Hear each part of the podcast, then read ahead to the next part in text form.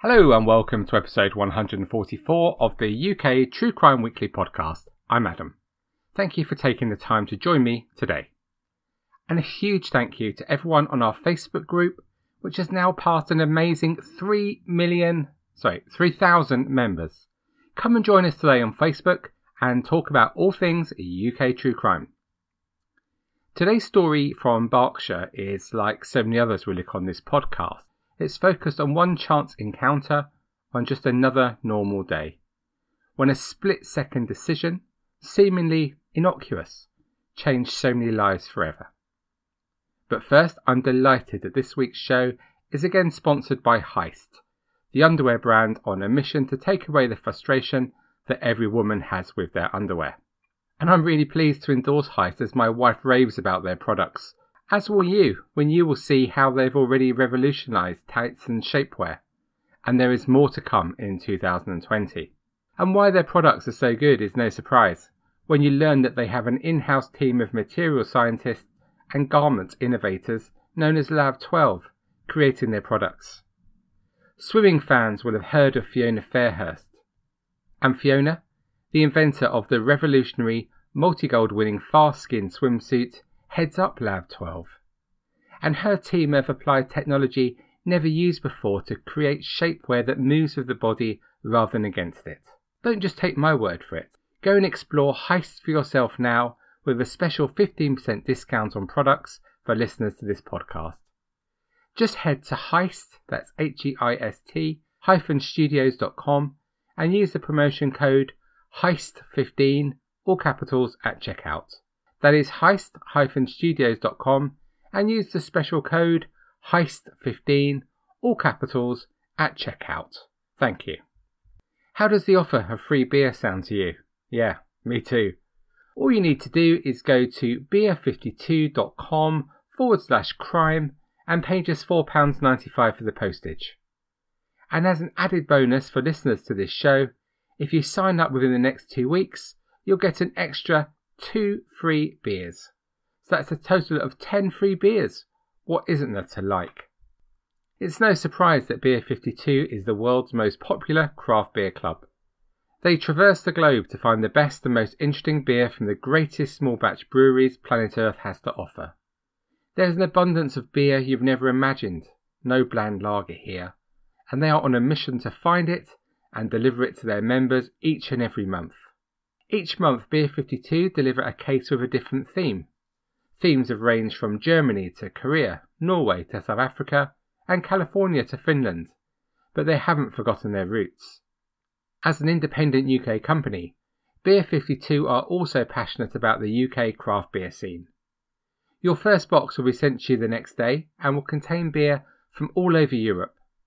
Just pause the show quickly and head to beer52.com forward slash crime to get your first case of eight beers for free. And don't forget, sign up in the next two weeks and get an extra two unmissable beers for free. That's beer52.com forward slash crime. Enjoy. And a huge thank you to all my supporters on Patreon, but especially this week's new members of this exclusive club. That is Heather Kidd, Laura Bassett, and Tom Putnam. Thank you so much for your support. I am so grateful. Let's quickly set some context by taking a look at the music we were listening to when the events we discussed today took place. That's the 19th of December 1995. Well, I'm a little lost for words, really.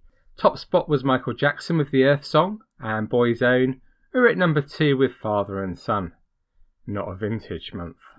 In the US, the top selling single of 1995 was Coolio with Gangsta's Paradise. And the best selling album in Australia this year was Don't Ask by Tina Arena, which kept Celine Dion from the top spot with The Colour of My Love. In the news this month, Test cricket lovers will recall Mike Atherton's epic 185 not out as he batted for 643 minutes to save the Johannesburg Test. Christopher Reeve was released from a physical rehab centre after his fall from his horse in a riding competition and in UK true crime news, head teacher Philip Lawrence was murdered outside St George's Catholic School in London. Celine Figard was born on the 23rd of May 1976 and grew up on the family farm in France, southeast of Paris, and close to the Swiss border, with her mum and dad, Bernard and Martine, brothers Stefan and Nicholas, and sister Karine.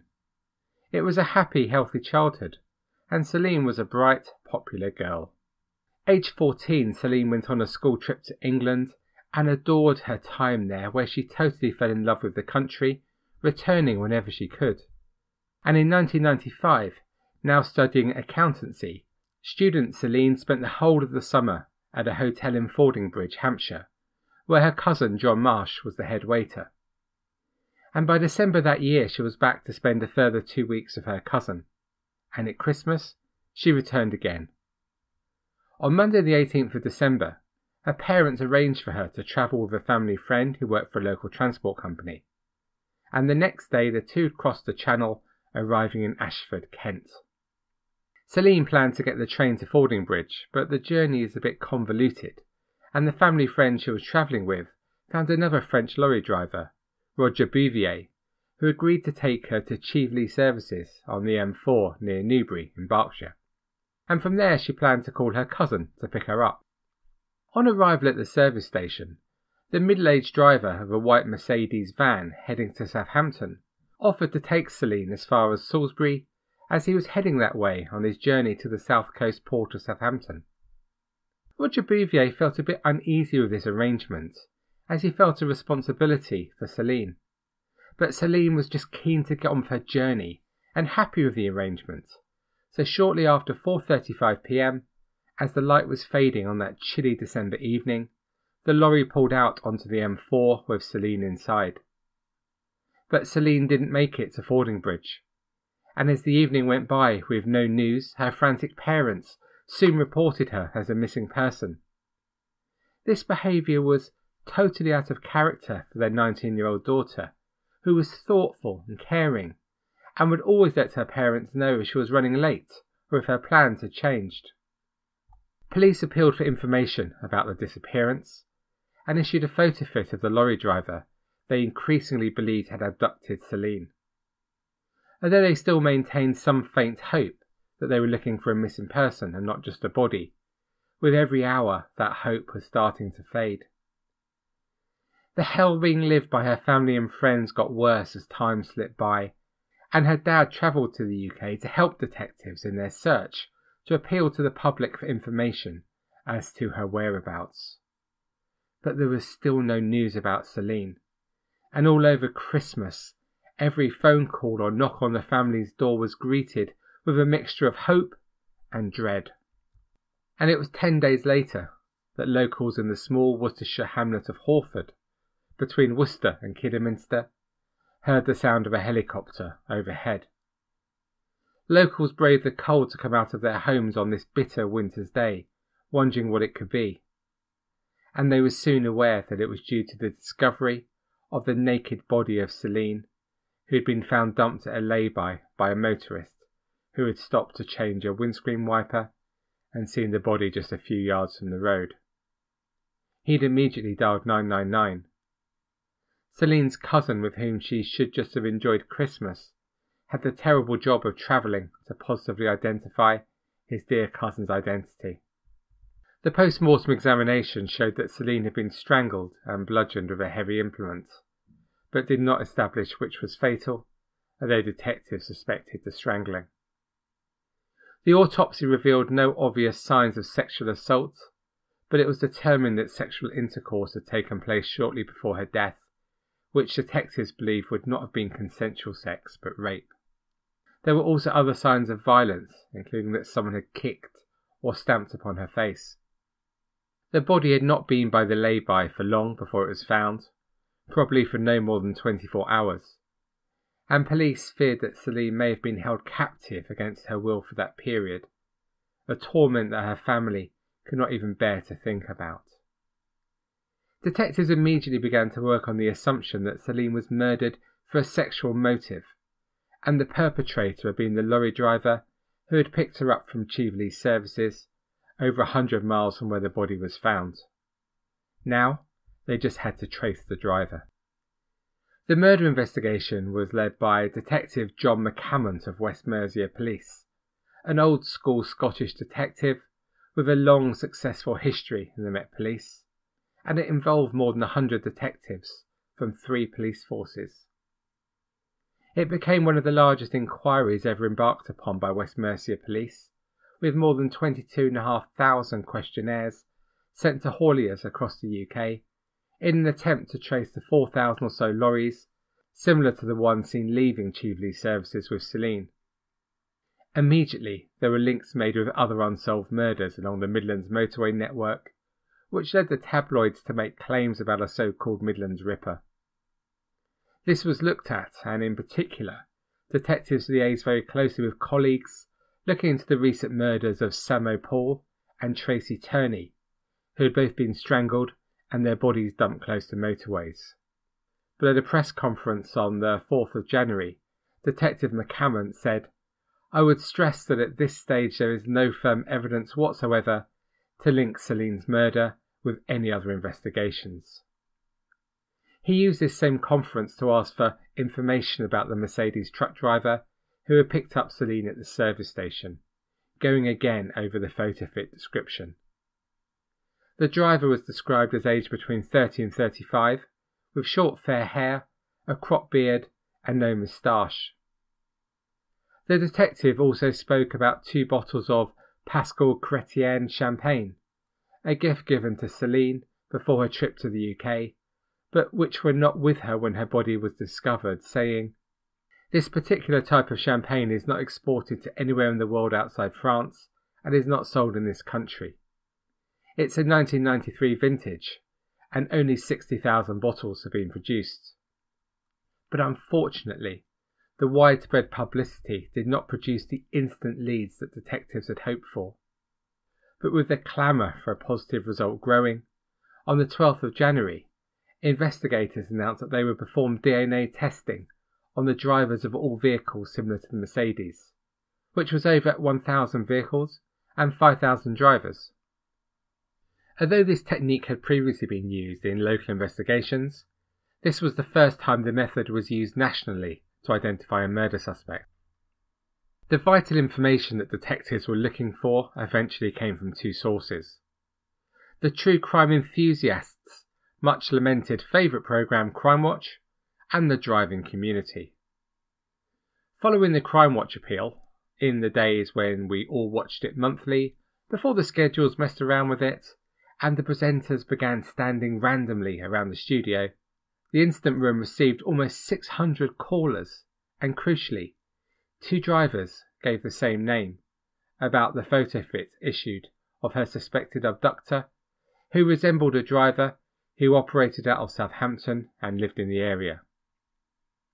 That driver turned out to be 36 year old Stuart Morgan, who'd been working as an owner driver from the Southampton depot of Haulier Dual Carriage and was living just down the coast from there in Poole, Dorset. And Stuart Morgan, who had declined to provide a voluntary DNA test, was arrested on the 17th of February 1996. Morgan told detectives he'd never met Celine and continued to deny having picked her up until the driver who was parked next to him when he had given her a lift picked him out in an identity parade. His story then changed. Morgan, a father of three, a former electrician and now lorry driver, confessed that he had a number of mistresses and had enjoyed numerous sexual encounters in his cab. But he said that with Celine they'd chatted, flirted, and then had consensual sex in a lay-by. He dropped her off near Southampton docks where they swapped names and addresses and kissed goodbye. Detectives weren't convinced by this story, not convinced one bit, but they had to set about proving it. And firstly, they began looking into exactly who was Stuart Morgan, this English lorry driver and former heating engineer from Poole. One of five children, he was raised in Tunbridge Wells in Kent, where his dad was employed as a council foreman and his mum, a refugee from the former East Germany, worked as a school cleaner. Morgan didn't shine academically and he left school with a rather poor showing, three CSEs, and not even entered for O levels. And he first came to the attention of police in 1974 when he served a custodial sentence in Borstal following a conviction for burglary. After attending Croydon Polytechnic to train as a plumber and heating engineer, he established a plumbing business in the Tunbridge Wells area, but it wasn't a success, and after closing this down, he relocated to Dorset in 1983, working as a heating engineer for Bournemouth Borough Council before taking up lorry driving in 1991. Morgan met his first wife in Kent in the early 1980s. They married in 1982 but he left her when she became pregnant with twins. He was never without a casual relationship, but was involved in another serious relationship soon after moving to Dorset. This lady too became pregnant, giving birth to a son, and they married in 1994 after living together for several years. But Morgan had a complex life, and for a lot of that time, he had a second home and life with another woman based in Lancashire with neither knowing about the other. His life as a lorry driver allowing this to happen. But even this wasn't enough for Morgan. His reputation as a womanizer was there from an early age, and he was well known for seducing customers whilst working as an engineer. He continued this activity after becoming a lorry driver, as he exploited every opportunity to pick up hitchhikers and other single women at service stations. Morgan was the sort of man who was always looking for the opportunity for casual sex.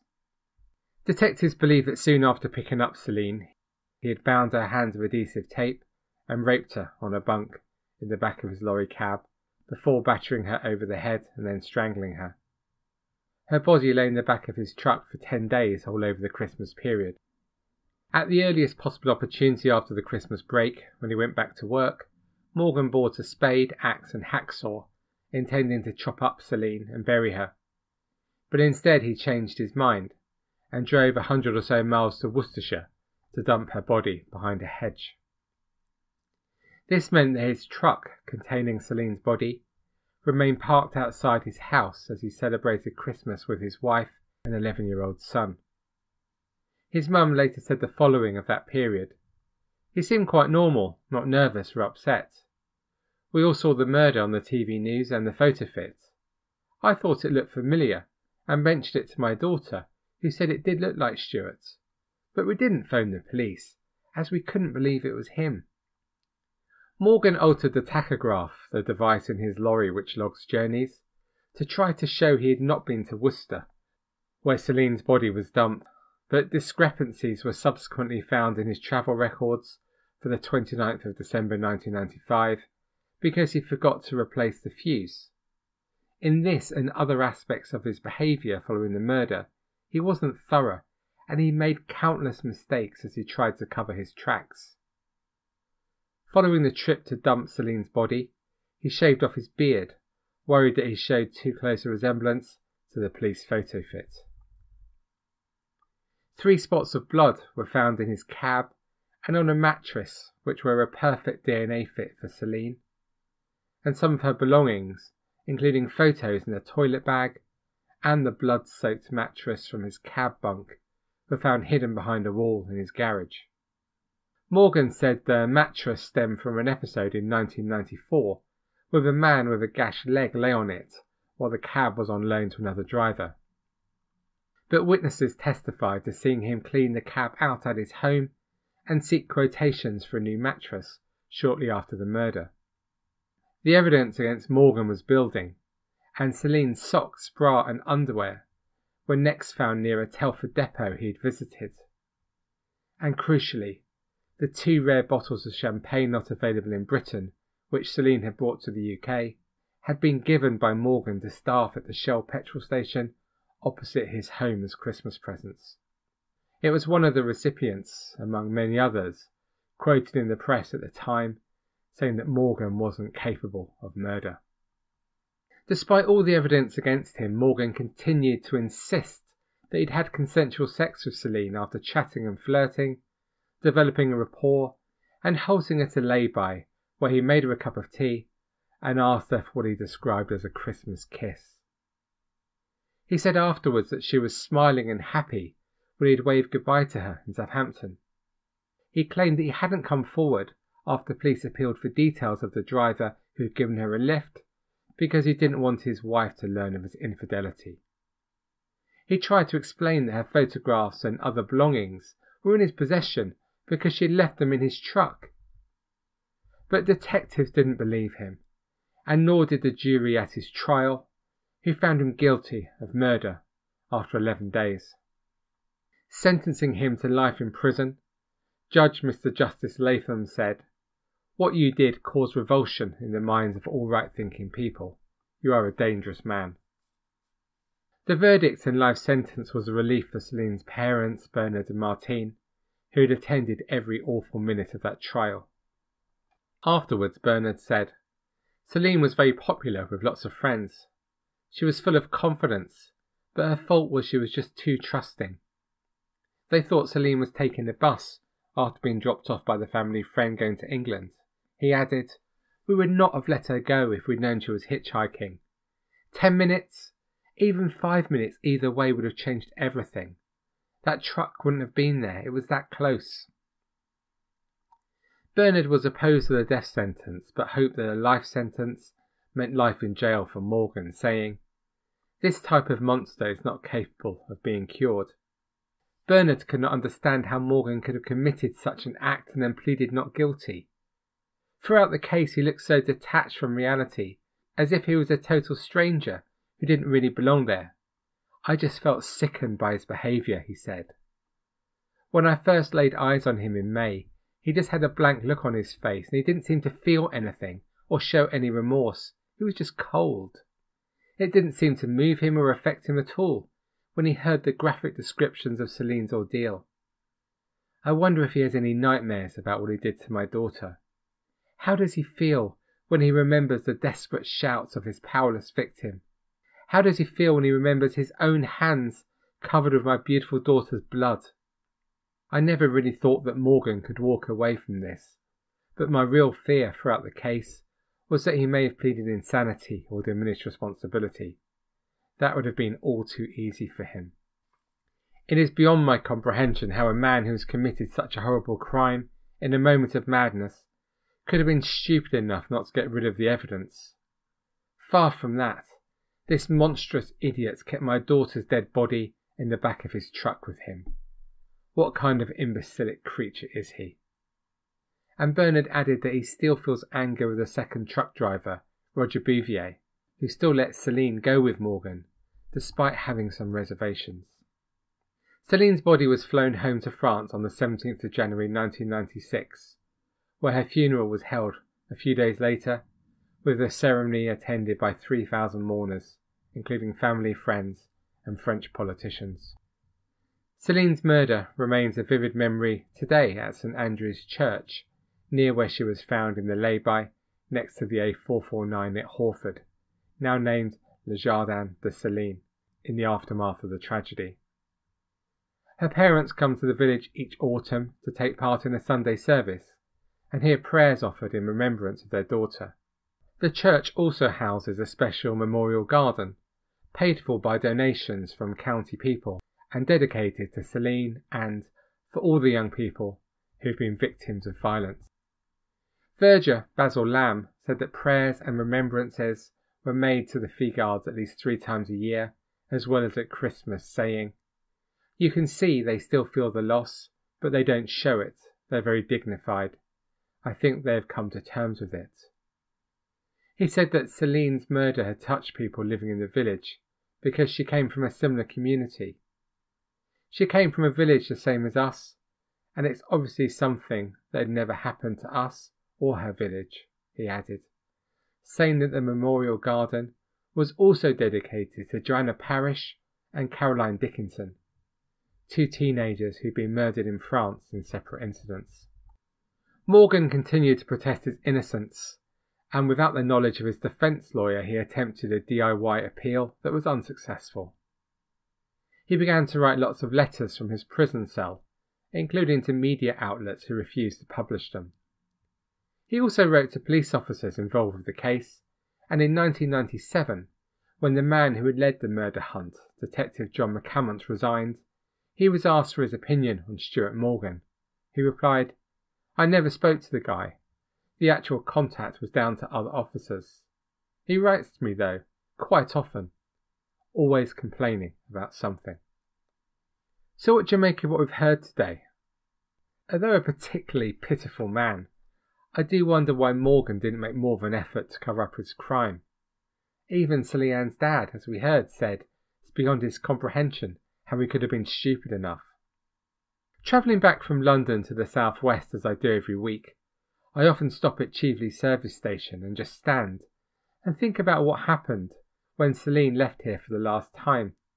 There was no reason for Celine to have any suspicion about the lorry driver who would offer a lift and I picture her excited and full of anticipation for Christmas as the lorry pulled out onto the motorway. And at what point did this change? When did the happy conversation turn to dread when she realised that she was sitting next to a monster? And I can't help shuddering to think about just how frightened she must have been as her ordeal continued. And yet at the same time, her family and friends, those who loved Celine, carried on with their daily business, unaware of what was happening and unable to offer help. And for Morgan, there's no history of violence as far as I can discover. Sex was his thing. So after he had raped her, why not just let it go? Why take her life? And even now, as he languishes in his prison cell, writing no doubt increasingly desperate letters of interest to no one, he still doesn't have it in him to admit his guilt. Is this just his way of coping with what he's done? Or maybe shielding his children from the monster that their dad is? As even if they don't see him any longer, they will know of him, what he has done, and what he is. And long after he has been forgotten, the memory of Celine and her happy, innocent smile will stay with us all.